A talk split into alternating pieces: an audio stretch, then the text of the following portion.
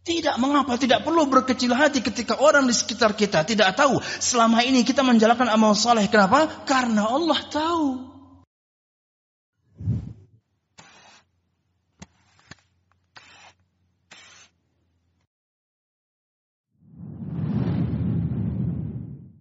Innal hamdalillah nahmaduhu wa nasta'inuhu ونعوذ بالله من شرور أنفسنا ومن سيئات أعمالنا.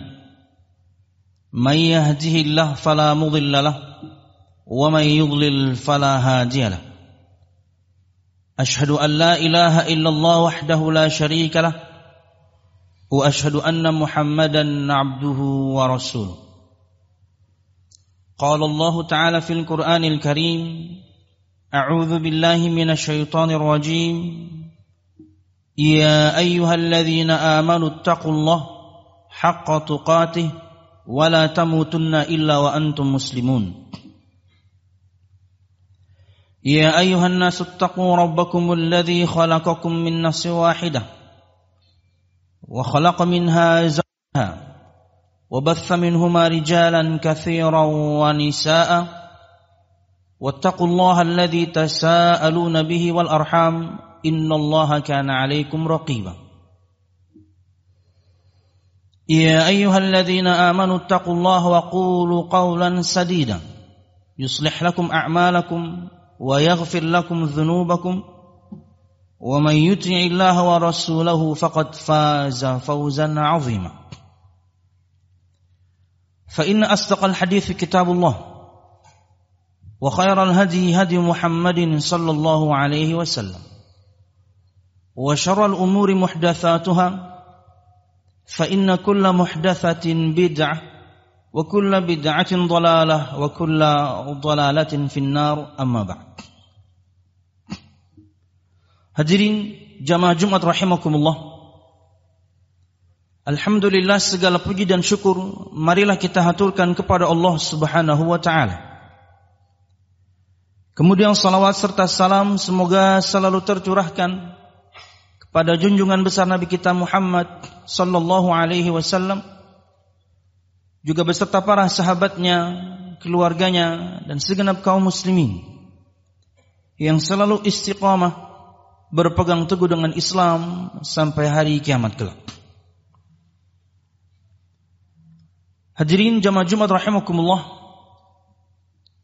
Dalam surah Al-A'raf ayat 16 dan 17 Allah Subhanahu wa taala berfirman menceritakan tentang percakapan Allah Subhanahu wa taala dengan iblis yang kala itu menolak untuk sujud kepada Nabi Adam alaihissalam karena kesombongannya.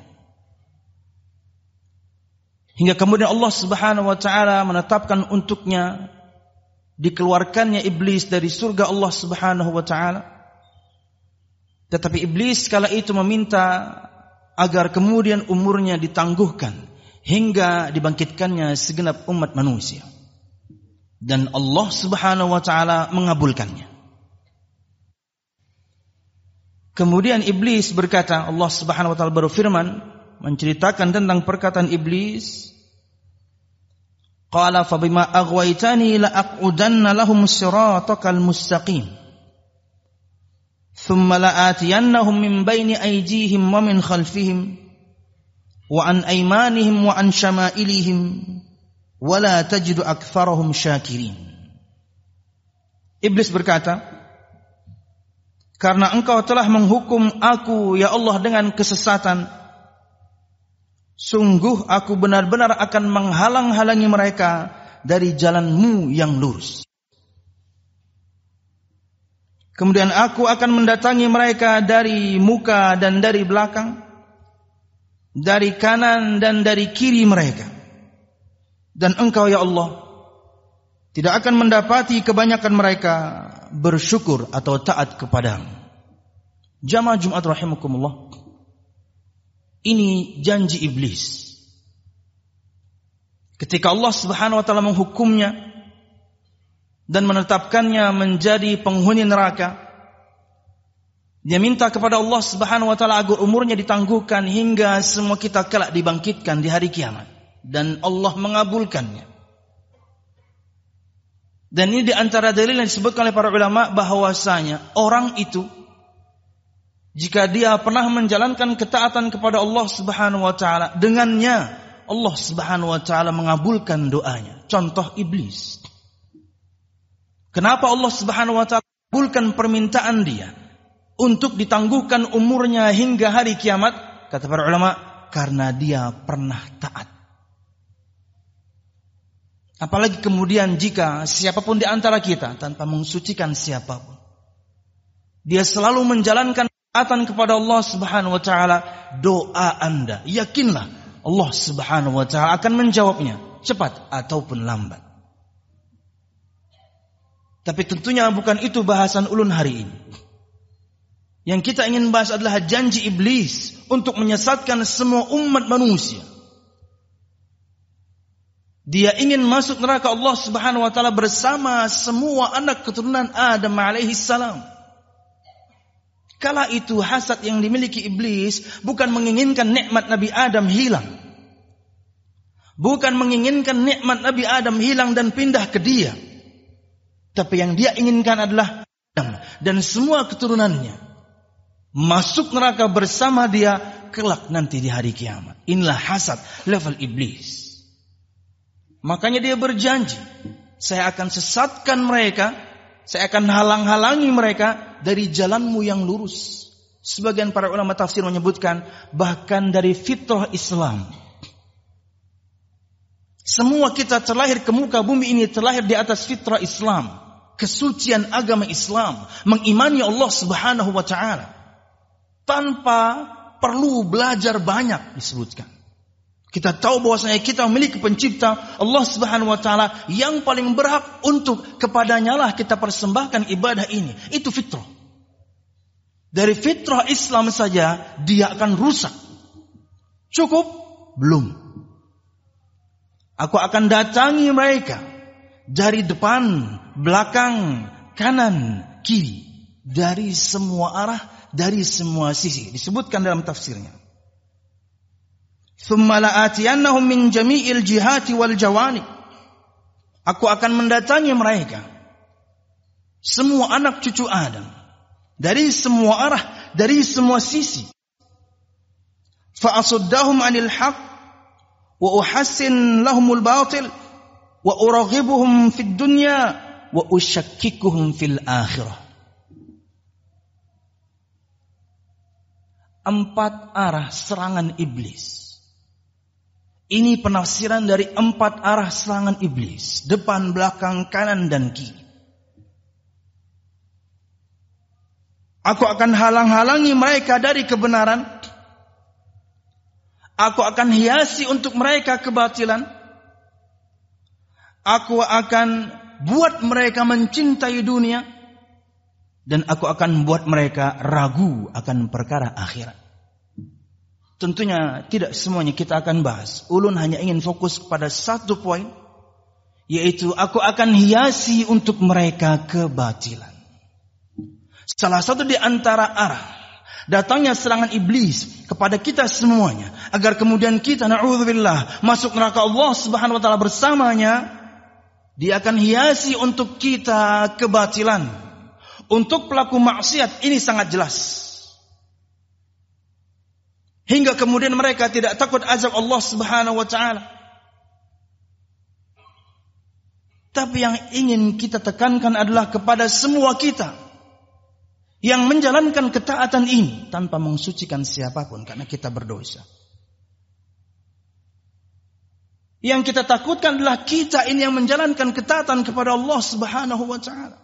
Dia dihiasinya kebatilan untuk orang-orang ahli maksiat itu sudah jelas. Tapi bagaimana dengan yang ahli ibadah?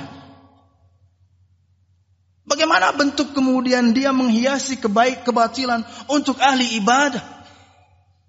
Orang ini beribadah luar biasa lama, puluhan tahun. Maka jamaah sekalian rahimakumullah, seseorang ketika dia merasa bahwasanya dia adalah orang yang saleh, Dia merasa bahwasanya selama ini amalannya adalah amalan ketaatan. Poin itulah yang tentunya akan diserang oleh iblis dengan ria. Ini yang kita takutkan, bukan kita takutkan. Nabi Muhammad bahkan menakutkan ini. Nabi Muhammad takut ini tertimpa kepada para sahabat, orang-orang yang imannya sempurna. Kata Nabi Muhammad SAW, "Akhwafu ma akhafu alaikum asyirkul asghar." Fasu'ila anhu faqala ar-riya. Perkara yang paling aku takutkan akan menimpa kalian adalah syirik kecil. Kemudian ketika ditanyakan kepada Nabi Muhammad sallallahu alaihi wasallam, apa itu syirik yang kecil? Kata Nabi Muhammad sallallahu alaihi wasallam, arya, beribadah ingin dilihat orang. Beribadah ingin diperdengarkan dan dibicarakan orang. Inilah tipuan.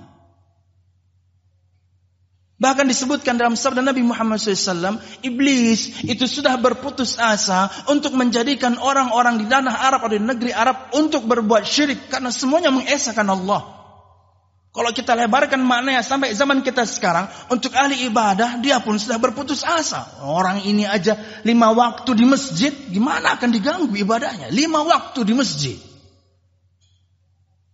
Yang wajib mereka tunaikan Kemudian yang sunnah mereka lakukan. Gimana orang-orang ini akan bisa diganggu? Kalau bukan kemudian hatinya yang akan dia rusak. Berkaitan dengan amalan-amalan yang zahir. Yang terlihat. Dia bagian dari syar Islam. Inilah yang berat.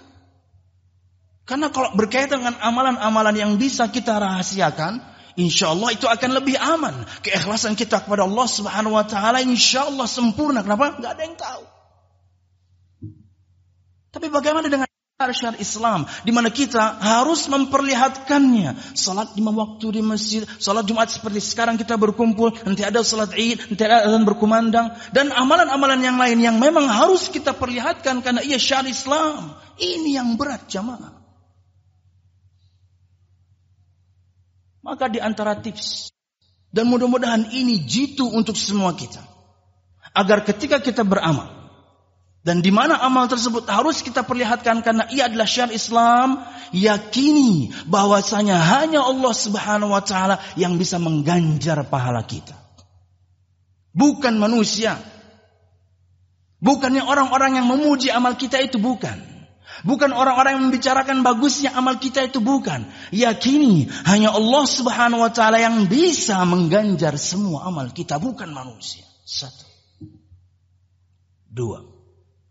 Yakini bahwasanya ada orang-orang di luar sana yang amalnya jauh lebih sempurna daripada kita, jauh lebih banyak daripada kita, jauh lebih lama daripada kita dan mereka tidak pernah memperlihatkannya. Agar kemudian kita sadar amal kita nggak ada apa-apanya. Ada orang-orang yang luar biasa menjalankan ketaatan kepada Allah Subhanahu wa taala jauh di atas kita, jauh lebih tinggi di atas kita. Yakini agar kemudian kita yakni ikhlas dalam beramal. Dan yang ketiga, harusnya ini yang paling utama, harusnya ini nomor satu. Mohon maaf saya lupa menyampaikan. Berdoalah. Agar Allah subhanahu wa ta'ala anugerahkan kepada kita keikhlasan.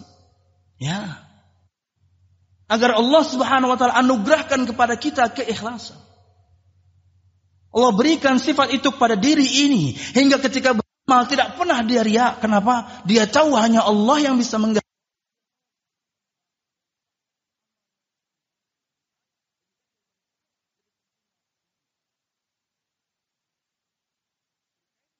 amalan yang rahasia itu bukan bahasa. Kenapa? Karena dengan merahasiakan amal-amal soleh yang memang hukum asalnya bisa dirahasiakan, insya Allah keikhlasan kepada Allah Subhanahu wa taala ketika mengamalkannya jauh lebih kuat, bahkan sangat kuat karena tidak ada yang tahu dan tidak perlu berkecil hati.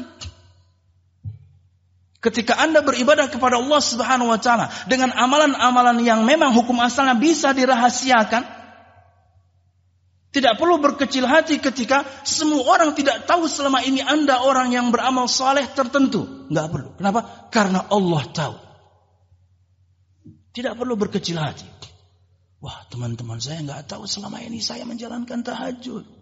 Teman-teman saya nggak tahu selama ini saya sebenarnya bahkan puasa Daud. Nggak apa-apa.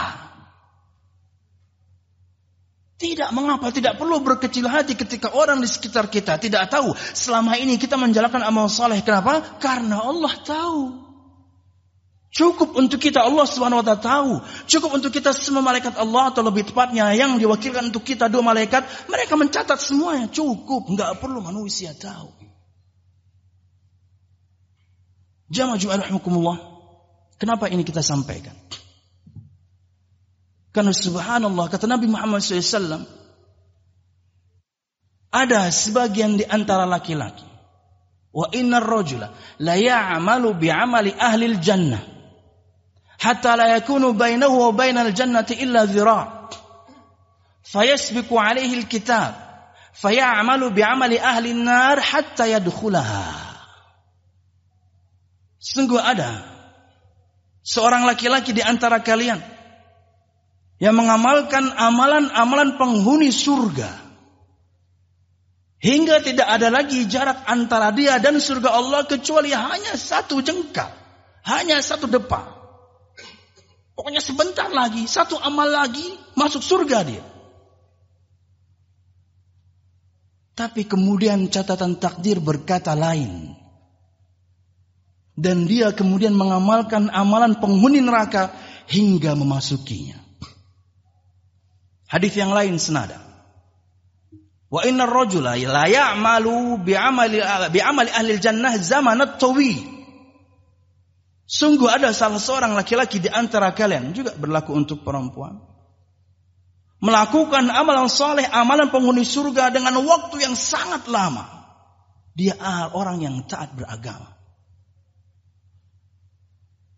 Tapi na'udzubillah kemudian dia tutup akhir hayatnya dengan amalan penghuni neraka hingga memasukinya.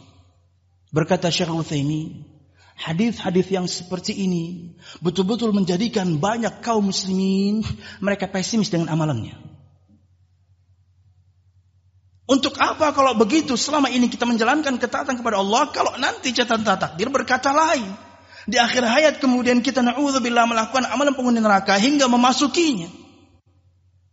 Membuat sebagian orang kata beliau bahkan meninggalkan amal soleh kenapa? Percuma. Jangan-jangan kemudian nanti akhir hayat saya adalah amal ahli neraka dan sampai masuk neraka Allah Subhanahu wa taala kok begitu seberamal aja udah. Kata beliau, tidak seperti itu maknanya. Kata beliau perhatikan sabda Nabi Muhammad SAW yang menerangkan hadis dua yang ulun sebutkan tadi di awal. Innar rajula la ya'malu 'amala ahli jannah fi ma yabdu linnas. Inilah poinnya. Sungguh ada seorang laki-laki di antara kalian, dia mengamalkan amalan penghuni surga, itulah yang dilihat oleh manusia. Padahal selama ini dia riak. Padahal selama ini dia mengamalkan amalan tersebut hanya ingin dilihat orang hanya ingin disaksikan orang, hanya ingin dibicarakan orang. Ini poinnya. Bahwasanya selama ini dia melakukan amal saleh hanya ingin diperlah, di, uh, dilihat orang dan ingin diperdengarkan dan dibicarakan orang. Maka selama kita beramal kepada Allah Subhanahu wa taala, ikhlas lillahi taala dengan trik-trik yang tadi, maka seseorang akan meninggal sesuai bagaimana kebiasaan ketika dia hidup. Kata Nabi Muhammad SAW, Kullu abdin yub'athu ala ma mata alaih. Semua hamba nanti akan dibangkitkan di hari kiamat berdasarkan bagaimana ketika dia meninggal. Riwayat Imam Muslim. Dan Imam Al-Munawi menerangkan dalam Faidul Qadir bahwasanya seorang akan meninggal sesuai dengan kebiasaan ketika dia hidup. Ulun ulang. Nabi Muhammad SAW bersabda, seseorang akan dibangkitkan hari kiamat sesuai bagaimana ketika dia meninggal. Apakah dia meninggal di atas kebaikan? Apakah dia meninggal di atas keburukan?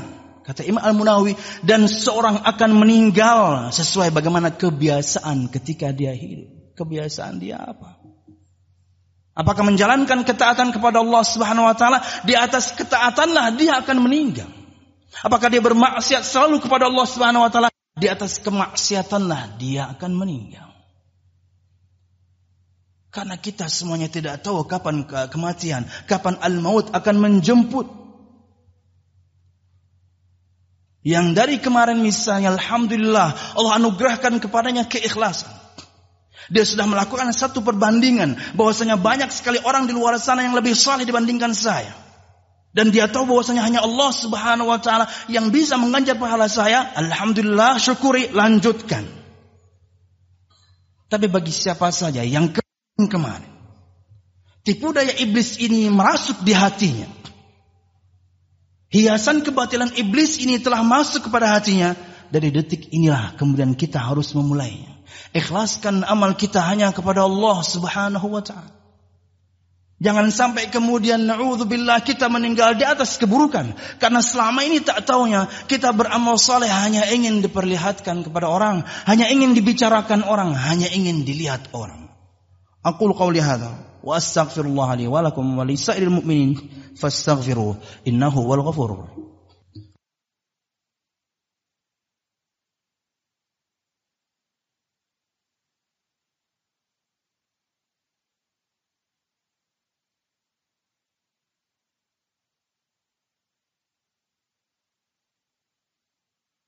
الحمد لله الحمد لله الذي هدانا لهذا وما كنا لنهتدي لولا ان هدانا الله والصلاة والسلام على أشرف الأنبياء والمرسلين محمد صلى الله عليه وسلم الذي حارب الباطل وأيد الحق وطمس الرذائل وأحيا الفضائل وتمم مكارم الأخلاق وهدى الناس إلى صراط مستقيم صراط الذين أنعم الله عليهم من النبيين والصديقين والشهداء والصالحين وحسن أولئك رفيقا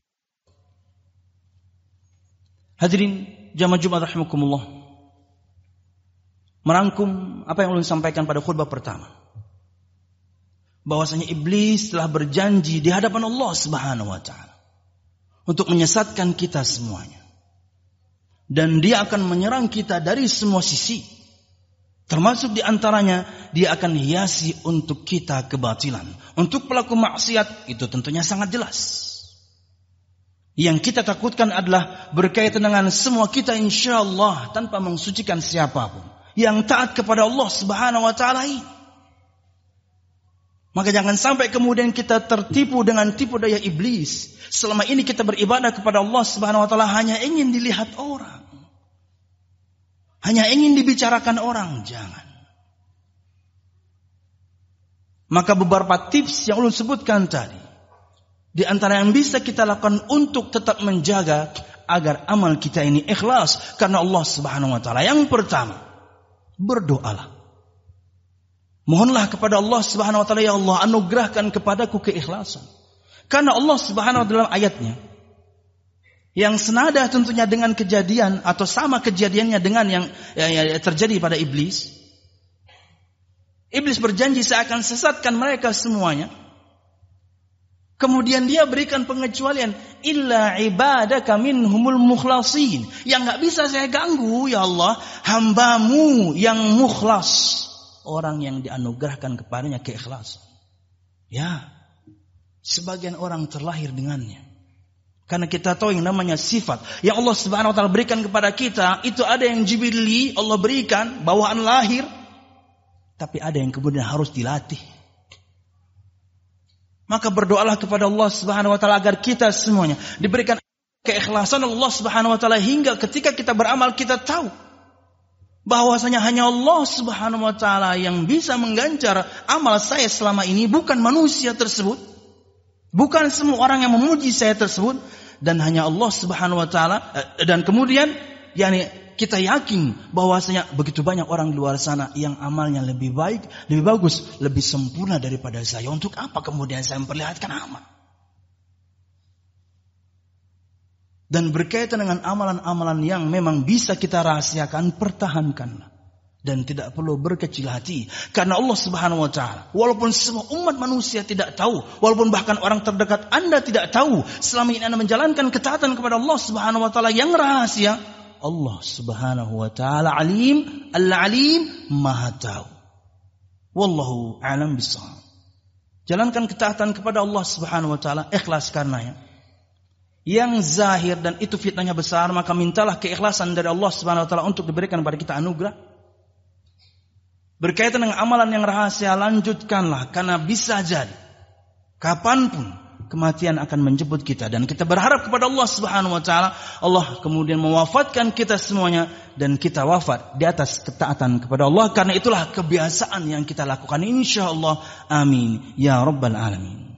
Allah maksim lana min khasyatika ma tahulu bihi bainana wa baina wa min ta'atika bihi jannatak min al-yaqini ma tuhawwinu bihi alaina masa'ib ad-dunya ومتعنا الله بأسماعنا وأبصارنا وقواتنا أبدا ما أحييتنا. واجعله الوارث منا واجعل ثأرنا على من ظلمنا يا أرحم الراحمين. ربنا هب لنا من أزواجنا وذرياتنا قرة أعين واجعلنا للمتقين إماما. ربنا لا تزغ قلوبنا بعد إذ هديتنا وهب لنا من لدنك رحمة إنك أنت الوهاب. اللهم إنا نسألك حسن الخاتمة.